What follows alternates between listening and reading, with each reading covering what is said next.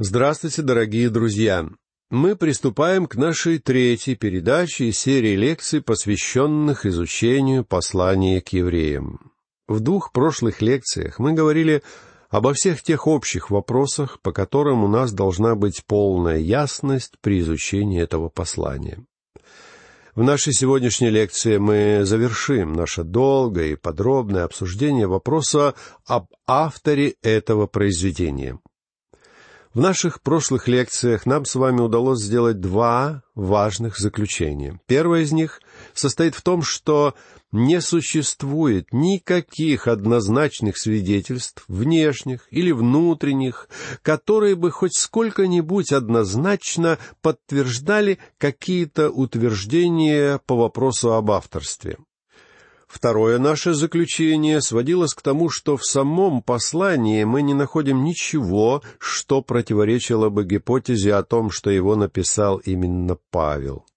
В нашей сегодняшней лекции я хотел бы попытаться показать, что имеются как внутренние, так и внешние свидетельства, говорящие в пользу авторства Павла. В этой лекции я не преследую цели доказать, что послание к евреям написал именно Павел. Моя задача — это лишь высказать свои соображения, по которым лично мне кажется разумным признать авторство все-таки за Павлом. Как вы помните, основные возражения, которые выдвигаются противниками признания Павла автором этого послания, состоят в следующем. Есть целый ряд внутренних факторов, которые весьма не характерны для произведения апостола.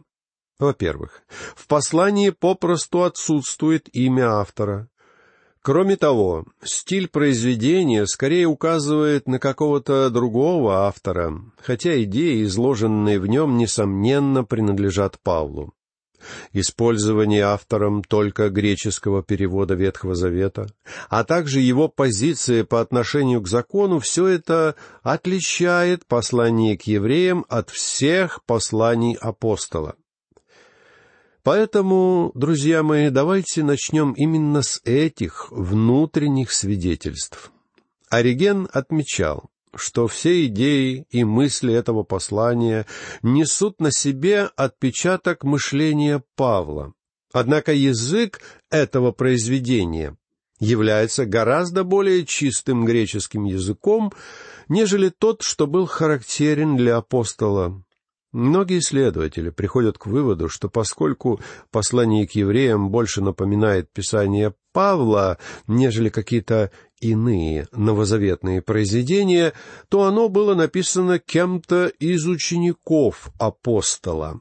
При этом обычно цитируются противники теории авторства Павла, ибо даже они признают, что это произведение не сильно отличается от произведения апостола и вполне могло быть написано им самим. Однако часть богословов утверждает, что третий стих второй главы самого послания исключает для Павла всякую возможность считаться его автором. Давайте прочтем этот стих, где Павел пишет. «Как мы избежим, вознеродев о толиком спасении, которое, быв сначала проповедано Господом, в нас утвердилось слышавшими от Него». Эти богословы ссылаются на то, что сам апостол говорит в своем послании к Галатам в одиннадцатом и двенадцатом стихах первой главы, что он принял Евангелие не от людей, но от самого Бога. Однако слова послания к евреям вовсе не противоречат утверждениям Павла из послания к Галатам. Например, Павел мог использовать здесь обобщение «мы», вовсе не распространяя на себя эти слова, что, как известно, весьма широко и уместно использовалось в Новом Завете. Ибо Павел не мог сказать, что все эти люди тоже получили Евангелие от Бога на дороге в Дамаск. Обращение Павла было поистине необычным, уникальным и неповторимым. Кроме того, отрывок из послания к Галатам отнюдь не исключает возможности того, что позднее Павел получил поддержку и одобрение своих взглядов от тех, кто слышал Евангелие от самого Господа. В послании Галатам Павел отстаивает свое апостольское положение и потому показывает, на чем основывались его власть и его авторитет. Также иногда приходится слышать утверждения некоторых исследователей, считающих, будто бы седьмой стих тринадцатой главы указывает, что в момент написания послания к евреям апостола Павла уже не было в живых. На самом деле, в этом отрывке сказано следующее. Поминайте наставников ваших, которые проповедовали вам Слово Божие, и, взирая на кончину их жизни, подражайте вере их. Лично я с трудом могу понять, как данный стих может подтверждать подобные утверждения. Касательно же того, что послание к евреям цитирует Ветхий Завет только на основании септуагинты, я не нахожу в этом ничего странного или необычного. Павел вполне мог цитировать в послании к евреям только септуагинту, а в других своих произведениях пользоваться и септуагинтой, и еврейским текстом. Сам факт того, что в этой книге встречается больше ветхозаветных цитат, по сравнению с другими книгами Нового Завета, показывает, что автор придавал этим цитатам очень большое значение. Возможно, что вместо того, чтобы приводить эти выдержки по памяти, он предпочел взять в руки текст Ветхого Завета. В своих произведениях Павел нередко цитировал именно Септуагинту, Поэтому не было бы ничего странного в том, что в послании к евреям он использовал только ее. Есть также доводы касательно того, что обычно христологические концепции Павла сосредоточены вокруг смерти, воскресения и живого присутствия Христа в церкви. В противовес этому послание к евреям обращает внимание на первосвященническую суть работы Христа. Причем очевидно, что в данном случае критики имеют в виду послание Павла к Ефесиным, к Колосинам, первое послание к Коринфянам и послание к римлянам, так как остальные произведения Павла говорят об этих вопросах ничуть не больше, чем послание к евреям. И вообще, данный метод, когда различных авторов пытаются идентифицировать по особенностям их стиля, не является убедительным, если не сказать больше. Определенно, что это не может считаться веским доводом в случае данного послания. Теперь, друзья мои, мы вплотную подошли к проблеме отсутствия в послании к евреям имени автора.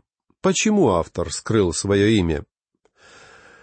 На этот счет была разработана целая теория, утверждающая, что если бы Павел был автором данного произведения, он бы обязательно назвал свое имя. А тот факт, что имя Павла не появляется, показывает, что Павел этого послания не писал. Но на подобные возражения я хотел бы дать четкий ответ.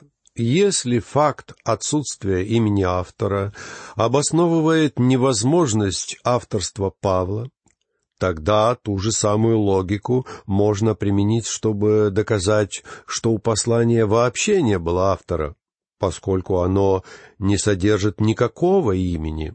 Давайте обсудим причины, по которым Павел мог сознательно опустить свое имя. Недавно появилась достаточно интересная теория по поводу причин, побудивших автора скрыть свое имя. Дело в том, что в языческом мире того времени встретило прекрасное понимание христианское учение о том, что жертвоприношения животных уже утратили свое значение. В результате жертвоприношениями по случаю рождения, женитьбы, а также в других обстоятельствах стали пренебрегать. И, как следствие, целый класс священников, которые жили за счет этих жертвоприношений, а также за счет развитой животноводческой индустрии, оказался перед угрозой полного краха. И это породило в рядах представителей данного класса серьезный антагонизм против христианства. Может быть, по этой самой причине автор не пожелал назвать свое имя в данном послании, которое так сурово осуждало жертвоприношения животных. Кроме того, сама личность апостола Павла заслужила всеобщую ненависть среди представителей иудейского народа. Для них Павел был никем иным, как предателем, этот яркий, молодой фарисей, который получил прекрасное образование в постановлениях и ритуалах закона Моисея, являлся анафемой для своих братьев по плоти. Обращаясь к своим соплеменникам, с этим глубоким богословским произведением, написанным на замечательном греческом языке, он мог предпочесть не сообщать своего имени, которое помешало бы хождению этого послания среди тех, кому оно первоначально предназначалось. Еще одно соображение, которое мне лично кажется наиболее достоверным, и которое поддерживалось даже Александрийской традицией тот факт, что Павел опустил свое обычное приветствие, Павел, апостол Иисуса Христа, объяснялось тем, потому что он был апостолом не для иудеев, но для язычников. Кроме того, есть еще одна сравнительно недавняя гипотеза по этому вопросу, которая возникает после рассмотрения первых стихов третьей главы этого послания. Автор пишет, Итак, уразумейте посланника и первосвященника исповедания нашего, Иисуса Христа. Христос — вот кто является великим апостолом этого послания, поэтому автор мог предпочесть не ставить свое имя рядом с именем Господа. Во всяком случае, определенно можно сказать лишь одно. Тот факт, что автор не упоминает своего имени, вовсе не исключает Павла из списка возможных авторов. Более того, в этом послании есть еще несколько факторов, которые, на мой взгляд, указывают на Павла как на потенциального автора. Автор являлся иудеем и был прекрасно знаком со всеми тонкостями ритуалов закона Моисея. Он был хорошо знаком с греческой философией, а точнее сказать, с Александрийской школой. Автору этого послания довелось находиться в тюремном заключении в той самой местности, где проживали люди, которым он адресовывал свое послание.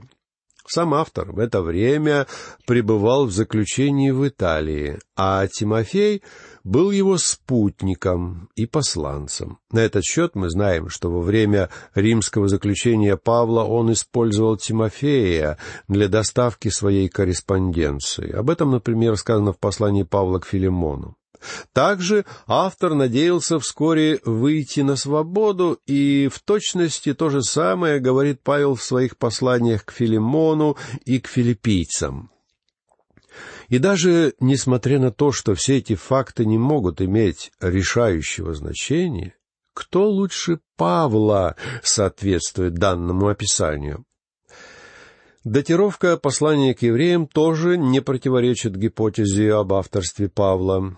Если произведение было написано до разрушения Иерусалима, и я всецело поддерживаю эту точку зрения, тогда время его написания превосходно совпадает со временем тюремного заключения Павла в Риме.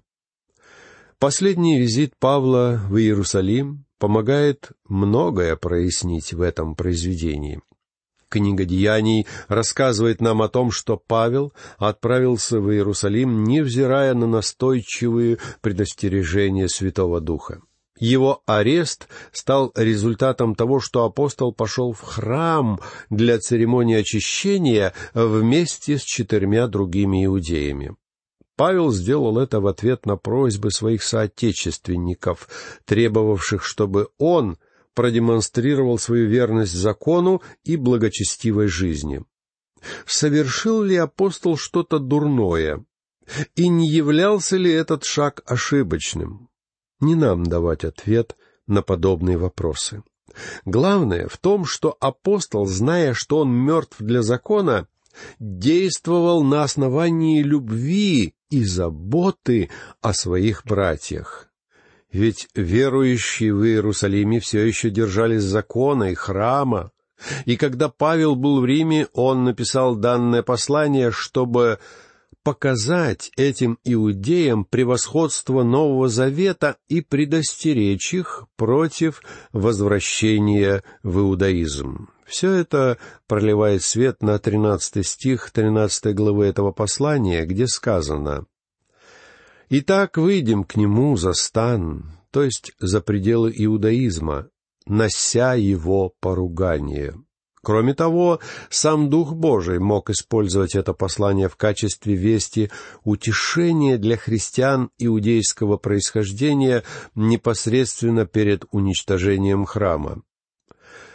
Я привожу все эти соображения, чтобы показать, что возможная датировка и наиболее вероятные адресаты никак не противоречат теории об авторстве Павла. Что касается внешних свидетельств об авторстве, мы уже подробно говорили об этом в нашей прошлой лекции. Я упоминал многих отцов ранней церкви, которые приписывали авторство Павлу. Сегодня я хотел бы привести лишь некоторые выдержки, которые, как я считаю, подтверждают нашу правоту, что именно Павел написал послание к евреям. Вот что говорил Ориген касательно автора послания к евреям. Мысли, изложенные в произведении, несомненно принадлежат Павлу. Однако фразеология и композиция явно указывают на кого-то другого. Не без причины прежние поколения предписывали авторство Павлу. Однако достоверное имя человека — написавшего это произведение, известно одному только Богу. Очевидно, что уже во времена Оригена существовала традиция, утверждавшая, что написал это послание именно Павел. Вполне очевидно, что таким было мнение ранней Восточной Церкви. И только в более поздние годы в церквях, находившихся на достаточном удалении от Палестины, появились традиции, гласившие, что существовал другой автор. Иероним, один из величайших отцов римской церкви, тоже считал автором Павла. Можно было бы назвать и других отцов церкви, но это никак не повлияет на окончательную картину. Только в третьем и четвертом столетиях авторство Павла начало отвергаться римской церковью. Также интересно отметить, что в тот же самый период послание утратило авторитет и признание среди христиан. Однако после того, как послание вернуло себе положение канонического писания, оно опять стало считаться посланием Павла. Очень важно, что эти вещи чаще всего оказываются связаны. Теперь я бы хотел рассмотреть еще одно свидетельство, которое может открыть нам глаза на многое. В своих посланиях апостол Петр обращался к верующим евреям, жившим повсеместно. В своем втором послании в третьей главе, в пятнадцатом и шестнадцатом стихах он упоминает тот факт, что Павел тоже написал этим верующим какое-то послание как и возлюбленный брат наш Павел, по данной ему премудрости, написал вам, как он говорит об этом, и во всех посланиях, в которых есть нечто неудобовразумительное, что невежды и неутвержденные к собственной своей погибели превращают, как и прочие писания. Как видно, здесь Петр выделяет какое-то одно послание из числа других произведений Павла. Но ни одно новозаветное произведение, кроме послания к евреям, не помогает нам пролить свет на эти слова апостола Петра. Если послание к евреям не является тем же самым письмом Павла, тогда произведение, о котором говорит Петр, попросту утеряно. В качестве заключения я хотел бы привести слова одного богослова, которые показывают, как можно легко защищать и подтверждать какую-то теорию на основании ошибочной информации. Автор пишет. Единственный достоверный факт относительно авторства послания к евреям – это то, что апостол Павел не являлся его автором. Ранние отцы церкви никогда не приписывали эту книгу Павлу. Только в VII веке с легкой руки Иеронима появились подобные традиции, которые плавно вошли в церковную практику. На основании этого произведения мы можем сделать заключение, что автором был иудей или эллинист, знакомый с трудами Филона, а также с учением Ветхого Завета. Этот человек являлся другом Тимофея и был хорошо известен многим из тех, к кому он обращался. Это, конечно же, был не апостол, однако человек, прекрасно знакомый с учением апостола. Он написал все это до разрушения Иерусалима, однако сам, по всей видимости, никогда не бывал в Палестине. Нам предлагаются различные имена, как, например, Варнава или Прескилла, но на самом деле все перечисленные выше отличительные черты могут быть обнаружены только в Аполлосе. Поэтому, присоединяясь к мнению Мартина Лютера, мы должны признать за Аполлосом авторство и прекратить все эти споры. Друзья мои, я не могу назвать эти утверждения иначе как излишне категоричными, ошибочными и весьма поверхностными, ибо автор даже не в силах достоверно представить имеющиеся факты.